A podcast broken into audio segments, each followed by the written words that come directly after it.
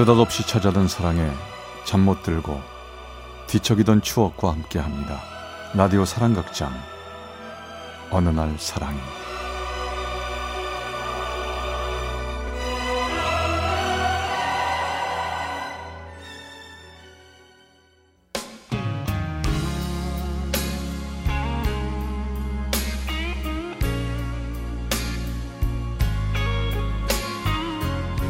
사랑의 체험수기 어느 날 사랑이 제28화 그때 그 사람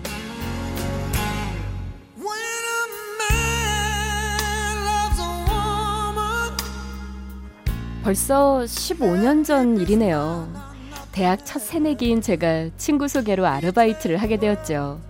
그때 당시 흔히 하는 커피숍 서빙도 아니고 과외도 아닌 운이 좋게도 유명한 호텔에서 주최하는 부르이유 토끼 행사 기간 동안만 안내 데스크에서 안내를 맡아달라는 거였어요. 전 처음 해보는 일이기에 들뜬 마음을 갖고 친구와 함께 점심시간에 행사장 이리저리를 구경하곤 했었죠. 그때 당시 유명한 마이클 볼튼의 노래가 흘러나오고 있었습니다.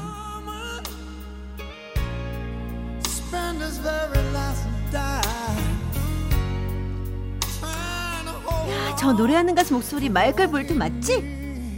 그때 그 소리를 옆에서 듣고 있던 한 남자가 절 보더니 그러는 겁니다.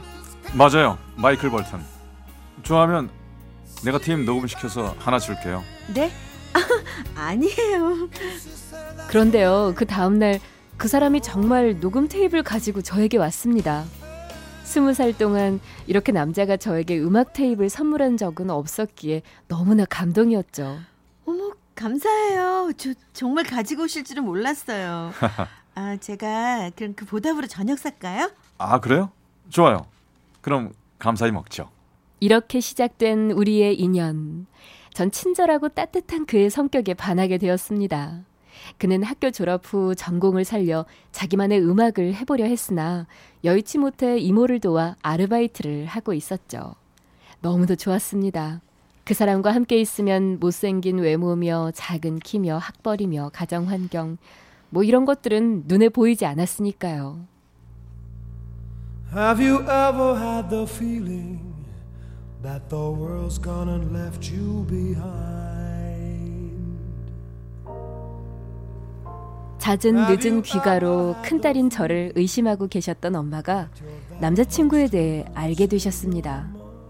엄마는 평소에 나에 대해 기대가 크셨고 난 엄마의 말을 절대 거역 못하는 마마걸이었습니다. 예. 내가 널 어떻게 키웠니? 응? 누가 함부로 사람 만나고 다니라고 했어? 어? 엄마, 너무 그러지 마. 좋은 사람이야. 아무것도 모르는 네가 네 눈엔 다 좋아 보이겠지.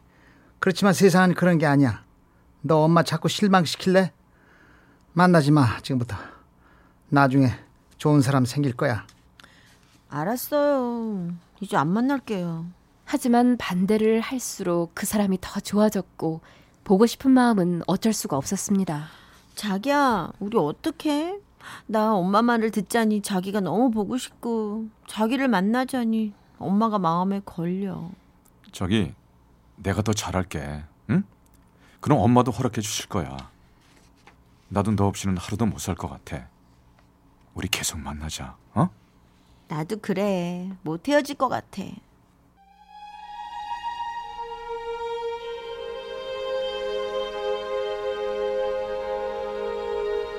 우리의 사랑은 점점 불타오르기만 했고 우린 부모님 몰래 2년을 만나게 되었습니다. 결국 엄만 저에게 미국행을 통보하셨죠. 너 더 이상 안 되겠다. 당장 미국으로 가. 미국 가서 공부해. 그 방법밖에 없는 것 같다.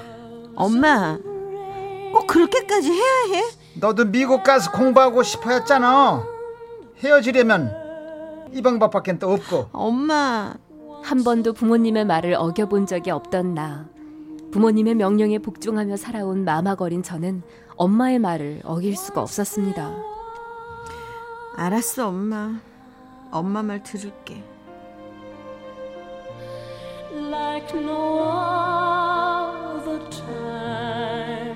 전 남자친구를 뒤로 하고 유학길에 올랐죠. 미국 가서 엄마가 반대하는 남자친구를 잊고 공부하고 와서 엄마가 좋다는 남자와 행복하게 살아보자고 생각했습니다. 그렇게 생각하고 이를 악물고 버텼지만 1년이 채 안 되었을 때 보고 싶은 마음에 도저히 견딜 수가 없었습니다. 전 한국에 있는 그에게 전화를 걸었죠. 여보세요? 수아니? 수아? 수아 맞지? 도대체 너 어디 있는 거야? 나 여기 미국이야. 기다려. 미국 어디야? 어디는 갈게. 어? 수아야. 오빠 보고 싶어. 한마디로 그는 난리가 났습니다. 당장 미국으로 오겠다던 그 사람이 비자 문제로 못 오게 되자 그는 무비자인 캐나다로 건너왔고 저도 캐나다로 달려가 전 그와 만나게 되었죠.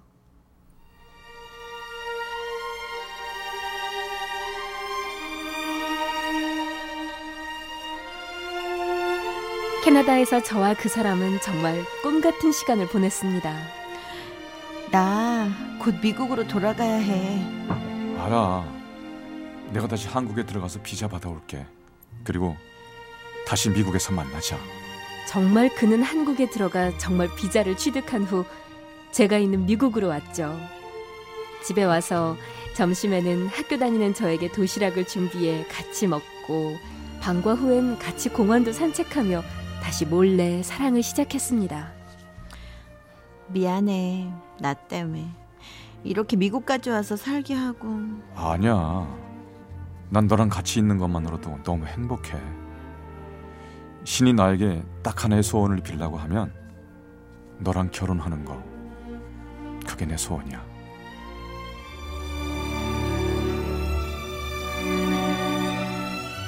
하지만 몰래 한 사랑도 오래가진 못했어요. 전 미국에서 오자마자 선자리를 봐둔 엄마의 강요로 이리저리 선을 보러 다녀야 했죠. 아니, 어떻게 그럴 수가 있어? 선을 본다고? 미안해. 근데 나 우리 엄마 못 이겨. 자기도 우리 엄마 알잖아. 그래도 그러면 안 되는 거 아니야? 미안하다는 말밖에 할 말이 없어. 근데 나도 어쩔 수가 없네. 엄마의 말을 거역할 만한 용기가 없어. 그래서 선 보고 다니는 거야? 엄마 소원이래. 그럼 난, 난 어떻게 되는 거냐고.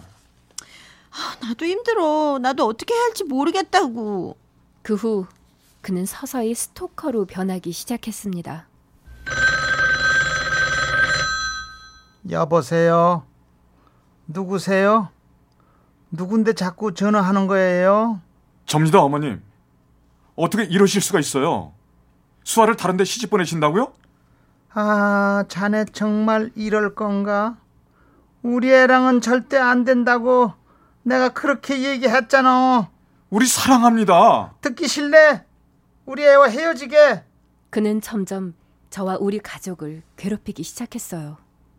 그 와중에 전 선으로 만난 남자의 적극적인 구애로 결혼할 준비를 하고 있었습니다. 저 수아 씨, 저한테 이상한 전화가 한 통 왔어요. 수아 씨를 만나지 말라고 하던데. 그리고 얼마 전엔 그 남자가 날 쫓아다니기도 하고요. 네, 저, 미안해요. 어, 잘 헤어지지 못할 것 같아요? 잘 헤어지지 못할 것 같은데요? 어, 자네에겐 정말 미안하네. 수아를 그렇게 쫓아다니는 스토커 같은 남자가 있어서 그러네. 아, 그렇군요. 괜찮습니다. 우리 수아가 워낙 이뻐서 남자들이 가만 안 놔두는 거겠죠, 뭐. 전 괜찮습니다. 결국 난 선본 남자와 결혼식을 올렸습니다. 결혼식에 옛 남친이 나타날까봐 우리 가족 모두는 초긴장 상태였었죠.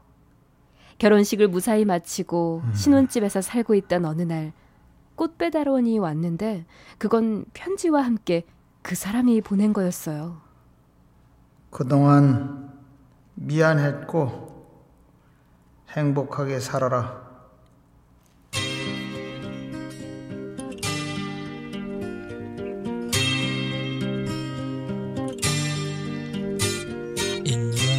전 순간 너무 놀랐습니다.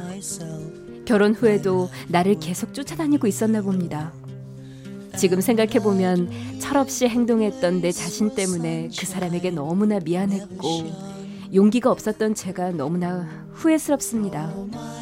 그 사람은 저에게 얼마나 배신감을 느꼈을까요? 지금 결혼 11년을 살다 보니 이런 생각이 듭니다. 남편은 저의 과거를 알고 쿨한 척 하지만 가끔은 절 힘들게도 하네요. 어차피 힘들게 살 거라면 사랑하는 사람과 마음이라도 편히 사는 게 나을 것을 하는 생각도 해봅니다. 하지만 가끔은 이런 영화 같은 저만의 소중한 추억이 있기에 지금 힘들어도 견뎌내며 살아갑니다. 지금 어디서 누구와 행복하게 살고 있는지 알 수는 없지만 부디 정말 부디 행복했으면 좋겠습니다.